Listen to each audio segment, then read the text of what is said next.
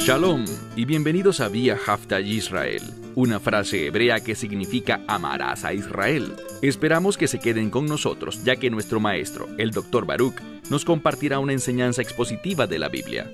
El Dr. Baruch es profesor titular del Instituto Sera Abraham, con sede en Israel. Aunque todos los cursos en el instituto se imparten en hebreo, el Dr. Baruch se complace en compartir esta enseñanza en inglés con doblaje al español. Para más información, visítenos en amarazaisrael.org o descargue nuestra aplicación móvil Mi Estudio Bíblico. Aquí está Baruch y la lección de hoy. Estoy seguro de que tú has aceptado a Yeshua como Salvador. Todo creyente, todo aquel que tiene la esperanza de estar en el reino de los cielos, reconoce que Él es el Salvador. Creemos que Él es el Mesías, el ungido que fue enviado por Dios con el fin de redimir a la humanidad, lo cual conquistó sobre la cruz. Pero también debes creer que Él no es solo Salvador y Mesías, sino que Él es el Señor. Y la porción de las escrituras que estaremos estudiando el día de hoy revela que Él es de hecho el Señor sobre todo.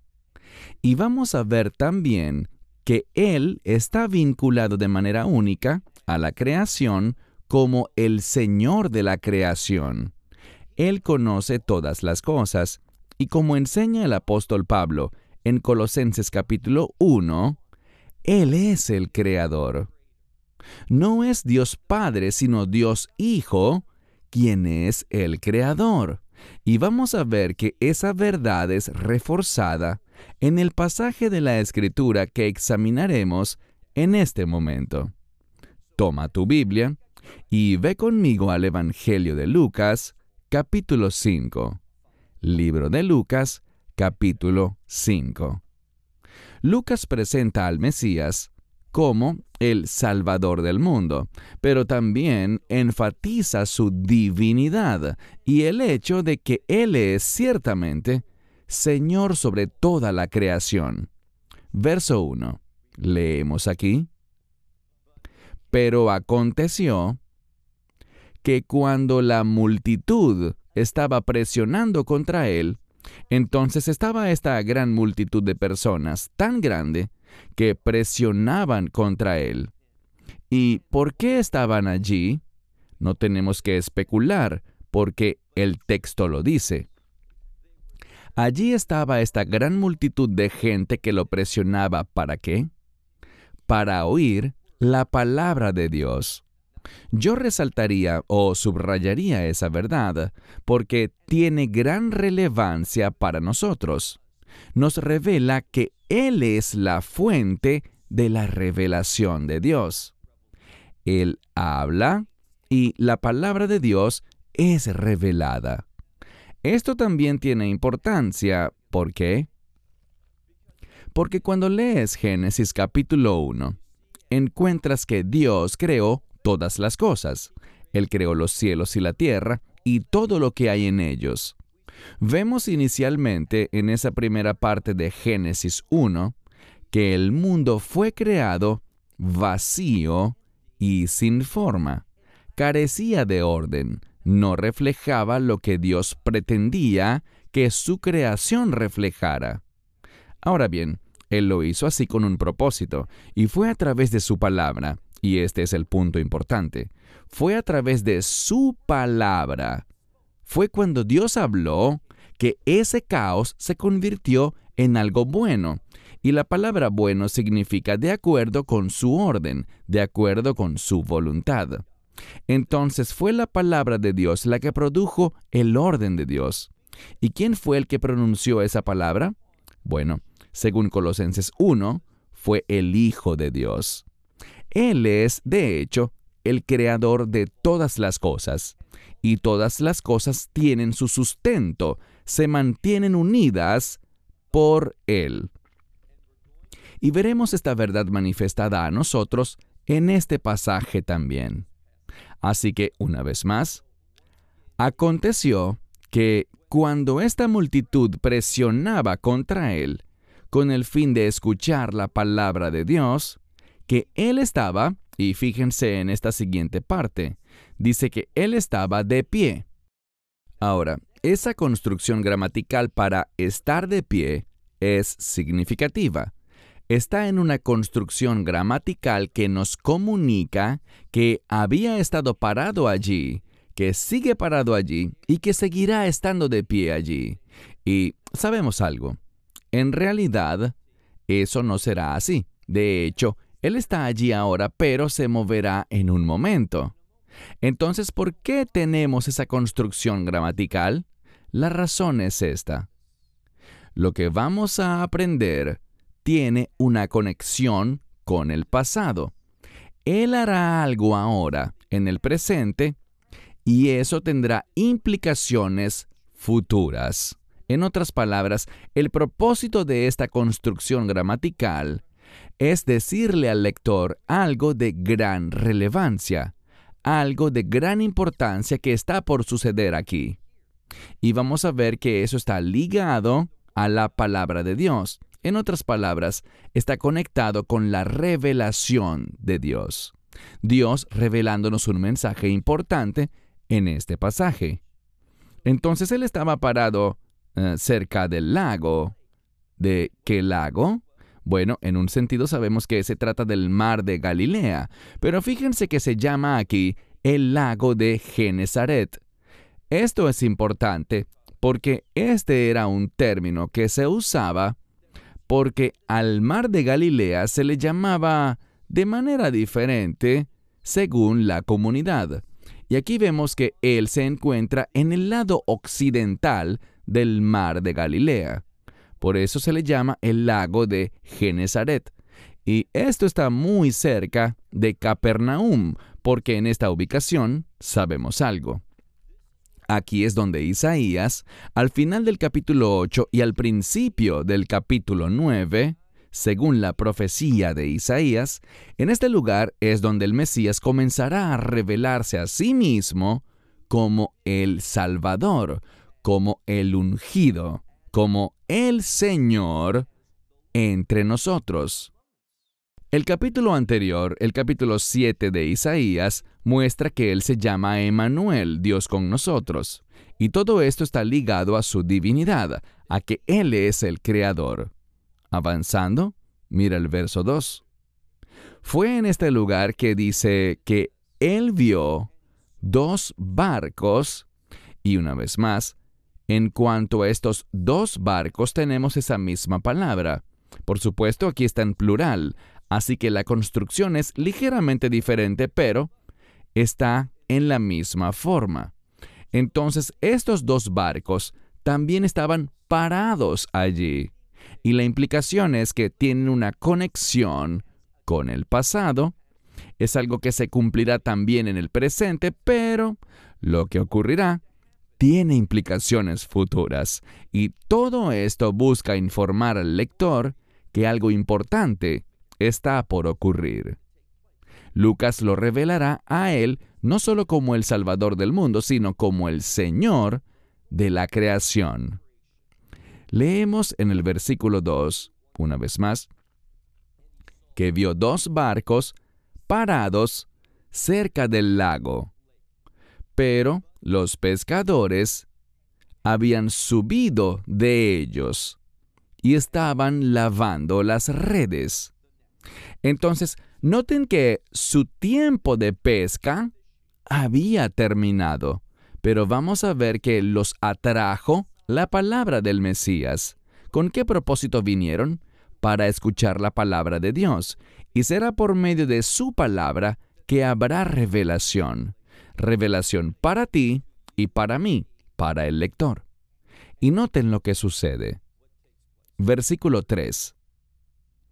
Pero él se embarcó en uno de los botes que le pertenecía a Simón. Este es Shimón Keifa, Simón Pedro. Y se sube al barco de Simón y le pide desde la tierra que avance un poco. Entonces él le pidió que zarpara, pero que lo hiciera a una distancia muy corta, desde la orilla del mar. Y vamos a ver que esto es lo que hizo Pedro. Y leemos que Yeshua al final del versículo 3 dice que él se sentó y enseñó desde el bote a la multitud.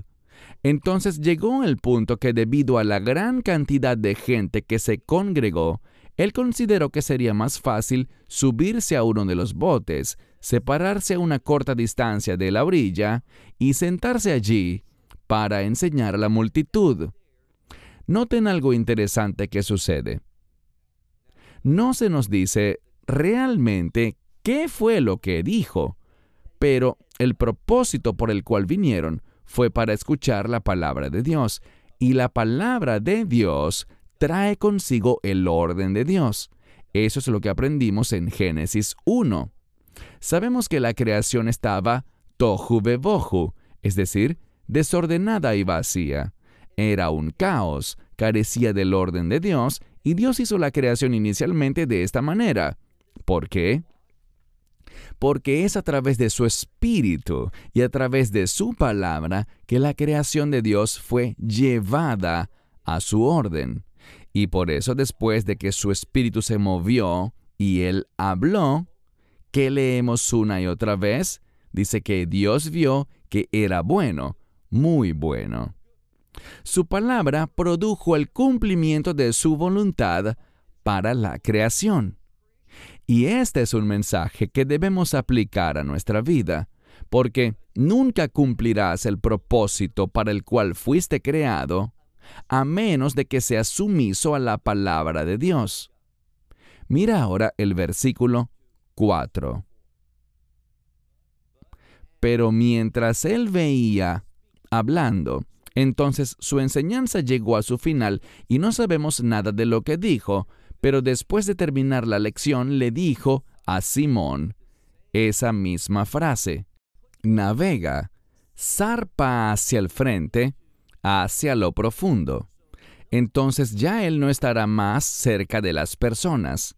Él quiere navegar más lejos dentro del lago, de lo que llamamos el mar de Galilea. Y noten que él le dio instrucciones a Pedro. Permítanme simplemente recordar que con mucha frecuencia, cuando Dios habla, Él nos habla a ti y a mí a través de mandamientos.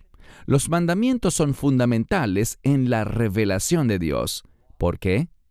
Es solo cuando respondemos sumisamente, lo diré de otra manera. Es solo cuando respondemos obedientemente a los mandamientos de Dios que recibiremos como resultado de esa obediencia revelación. Él nos dará su guía, Él nos dirigirá. Entonces le dice a Pedro, adelántate, adéntrate a lo profundo, a las aguas profundas, y agrega luego que tú eh, echa tus redes para pescar. Vamos a ver lo que dice Pedro y los otros pescadores que habían llegado a ese lugar. Bueno, simplemente leamos lo que dice. Verso 5. Y Simón respondiendo, le dijo, y noten cómo se dirige a él. Le dice, Señor o amo. Ahora, no es la palabra normal para Señor, que es curios en griego, sino que esta es una palabra que honra, una palabra respetuosa, una palabra que reconoce la autoridad. Entonces Pedro está respondiendo respetuosamente, honrando al Mesías y reconociendo que Él tiene autoridad. Pero eso quizás se debe a su posición. Él, por su vestimenta, y lo vemos en otros lugares de la escritura. Vemos que por su manera de vestir, la gente sabía que él era un rabino. Y por lo tanto, debido a la conexión de un rabino con la palabra de Dios, hay una autoridad. Pero Pedro descubrirá algo más allá de eso, que él no es solo un rabino, sino que él es el rabino, la autoridad, el más grande. Entonces Pedro dice, mire de nuevo el verso 5. Simón respondiendo le dijo, Señor, durante toda la noche hemos trabajado y nada, y esa palabra nada es enfática, nada hemos recibido. Entonces dice que no ha habido fruto ni resultado alguno de todo el trabajo que han realizado durante toda la noche.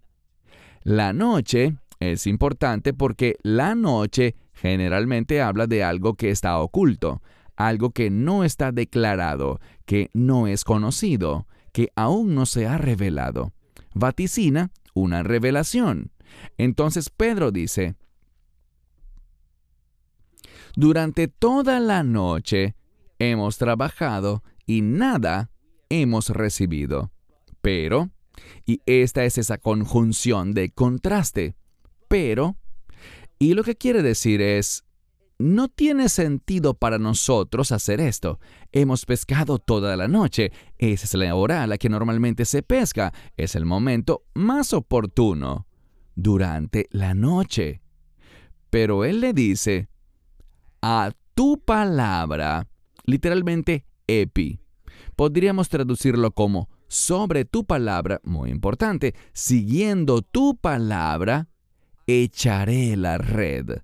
Y exactamente eso hicieron ellos. Y noten que lograron atrapar, que atraparon una gran multitud de peces. Vamos a ver que esta gran multitud de peces era algo muy singular. Simón Pedro era pescador, tenía mucha experiencia, pero fue siguiendo su palabra, o deberíamos decir sobre la palabra del Mesías, fue porque respondió con obediencia y reconoció la autoridad del Mesías que capturará una increíble cantidad de peces. El Mesías dijo, echa tu red para pescar. Le dijo, tú vas a pescar. Ahora Pedro le dice, he trabajado toda la noche, todos lo hemos hecho y no tenemos nada que mostrar. Pero a tu palabra, y allí está la clave, es su palabra la que trae consigo un cambio. Y su palabra revelará que Él es Señor sobre toda creación.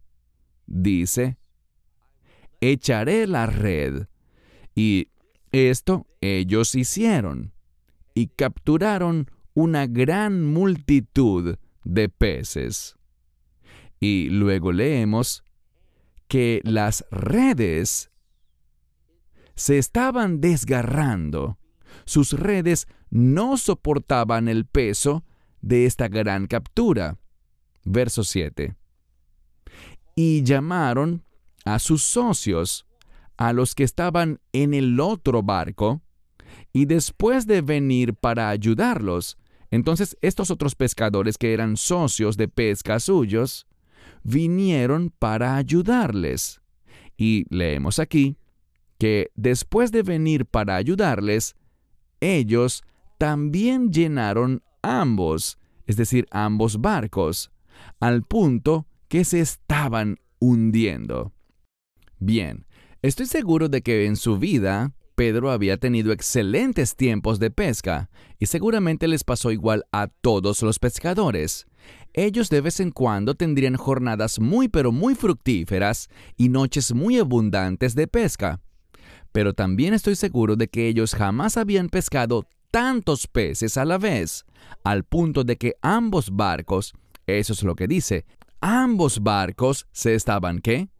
Se estaban hundiendo. Esto era altamente inusual. Y todo aconteció, esta gran pesca, de manera milagrosa, todo sucedió a su palabra, por el hecho de que Pedro estuvo dispuesto a obedecer, a someterse al mandamiento del Mesías. Leamos ahora el versículo 8. Dice aquí, pero, es decir, en un sentido único, algo que era muy, pero muy contrario a lo que él había experimentado en el pasado. Pero, habiéndolo visto, hablando aquí de Simón Pedro, ¿qué hizo? Cuando fue testigo de esto, y eso es lo que significa habiéndolo visto, dice, que cayó de rodillas ante Yeshua. ¿Y qué le dijo? Aléjate de mí, porque un hombre pecador yo soy, Señor. Ahora lo interesante de esto es que Pedro, cuando fue confrontado por el Mesías, por este que hablaba con tal autoridad que incluso la mismísima creación le obedecía, Pedro no dijo, bueno, vamos a intentar echar las redes y veamos qué pasa. Yeshua dijo, si lees con cuidado, echa tu red para pescar. Y él logró una pesca tan abundante que cuando Pedro lo entendió, vemos ese cambio de la palabra que usó en el verso 5 a esta otra palabra que es el término normal para Señor aquí en el texto. Al final del verso 8, la palabra curios o Señor se usa normalmente para referirse a Yud-Hei Vav-Hei, el nombre sagrado de Dios, al que a veces llamamos Jehová Dios. Este es el término que Pedro usó. Él reconoció que Yeshua no era solo un rabino con autoridad, sino más bien que de manera única, Yeshua es el Señor entre ellos. Y fíjate que además él quedó convencido inmediatamente de su pecado. Cuando estás en la presencia de Dios, de este Dios santo, del único y santo Dios, tú serás convencido de tu pecado. Allí es donde comienza la fe, reconociendo que somos pecadores. Y Pedro dice esto, aléjate de mí. ¿Por qué? Porque soy un hombre pecador. Señor. Verso 9. Porque el asombro, y eso es lo que significa esta palabra, estar asombrado al extremo. Insisto, él había pescado antes, pero jamás algo como esto. Leemos, porque el asombro lo había poseído a él y a todos los que estaban con él debido a la pesca tan abundante que habían logrado. Fue un suceso único. Y el énfasis está en esta captura de peces. Verso 10. Y del mismo modo también, Jacob y Johanan, los hijos de Zebedeo. Ahora, recordarán que anteriormente en los Evangelios, el Mesías va por esta misma región, junto al mar de Galilea, cerca de esta franja que se ubica entre la frontera de la tribu de Neftalí y la frontera de la tribu de Zabulón. Aquí es donde Isaías el profeta anunció que el Mesías sería revelado. Es en ese lugar donde lo encontramos hablando con Pedro estas palabras. ¿Y por qué eso es importante? ¿Cuál es el énfasis? El énfasis está en la cantidad de peces. Pedro jamás había experimentado algo tan impresionante, y esto también fue cierto para Jacobo y Juan, los hijos de Zebedeo, porque ellos eran socios de Simón, por supuesto, Simón Pedro, y Yeshua le dijo a Simón, no temas. ¿Por qué? Lo que vamos a ver tiene que ver con cuál era el propósito de todo esto. Él dice, desde ahora, es decir, de ahora en adelante, la realidad será diferente. Dice, de ahora en adelante, hombres serán tu pesca. En otras palabras, vas a ser pescador de hombres. Esto se basa en una escritura muy conocida.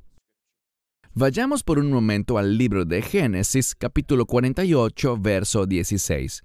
Allí encontraremos un pasaje muy importante de las escrituras y resulta muy trágico que en todas las traducciones que he investigado, en una variedad de idiomas diferentes, esto no se traduce literalmente. Dejan pasar una palabra especial. Ahora bien, es cierto que esta palabra en esta forma en particular solo aparece aquí Pero noten lo que dice. Estoy leyendo de Génesis 48, verso 16. Génesis capítulo 48, verso 16. Dice, el mensajero, el redentor, el que me ha redimido de todo mal, entonces se habla de un enviado, un mensajero, el que me ha redimido de todo mal. ¿Quién es el redentor de todo mal? El Mesías. Él bendecirá a estos jóvenes hombres. El que habla aquí es Jacob bendiciendo a los hijos de José. Y dice, y debe ser llamado sobre ellos mi nombre, el nombre de mis padres, Abraham e Isaac. Y luego noten esta siguiente palabra, Vai. Este término se deriva de una palabra que significa pez y significa multiplicar, no solo en gran manera, sino multiplicarse tanto como una abundancia de peces en medio de la tierra. Lo que dice es que el Mesías será el que redima esta gran captura de peces, pero no son peces literalmente, sino más bien seres humanos. Y esto es lo que está sucediendo. Dice, de ahora en adelante, hombres pescarás. Y dejando los barcos en la tierra, ellos dejaron todo, dejaron sus barcos. Seguimos. Y dejando los barcos, literalmente dice, y trajeron los barcos hasta la tierra, y dejando todo, dejándolo todo, ellos llevaron los barcos a tierra firme y los dejaron todo, dejaron todas las cosas, con el objetivo de seguirlo a Él. Ellos siguieron en pos de Yeshua. ¿Por qué? Porque estaban convencidos. Estos son los primeros cuatro discípulos. Estamos hablando de Simón Pedro, Andrés y ¿quién más? Los hijos de Zebedeo, Jacob y Johanan, Jacobo, Santiago y Juan. Y lo que vemos aquí es que de estos dos hermanos, estos dos pares de hermanos son como los dos hermanos que Jacob bendijo. Y todo converge aquí y nos muestra que Yeshua es verdaderamente el Señor sobre la creación. Y necesitas aceptarlo, no solo como tu Salvador, sino que debes darte cuenta de su verdadera identidad como Dios entre nosotros. Él es ciertamente el Señor sobre todas las cosas. ¿Es Él también el Señor sobre tu vida? Esperamos que te hayas edificado con el mensaje de hoy y lo compartas con otros. Te invitamos a seguir nuestros estudios cada semana por este canal y por el portal de YouTube de Amarás a Israel. También puedes descargar nuestra aplicación móvil gratuita Mi Estudio Bíblico. Finalmente, para obtener más información sobre nosotros, visita nuestra web amarasaisrael.org, donde encontrarás otras conferencias de Baruch en audio, video y texto. Hasta el próximo programa. Que el Señor te bendiga en Yeshua Hamashiach, Jesús el Mesías, mientras caminas con Él. Shalom desde Israel.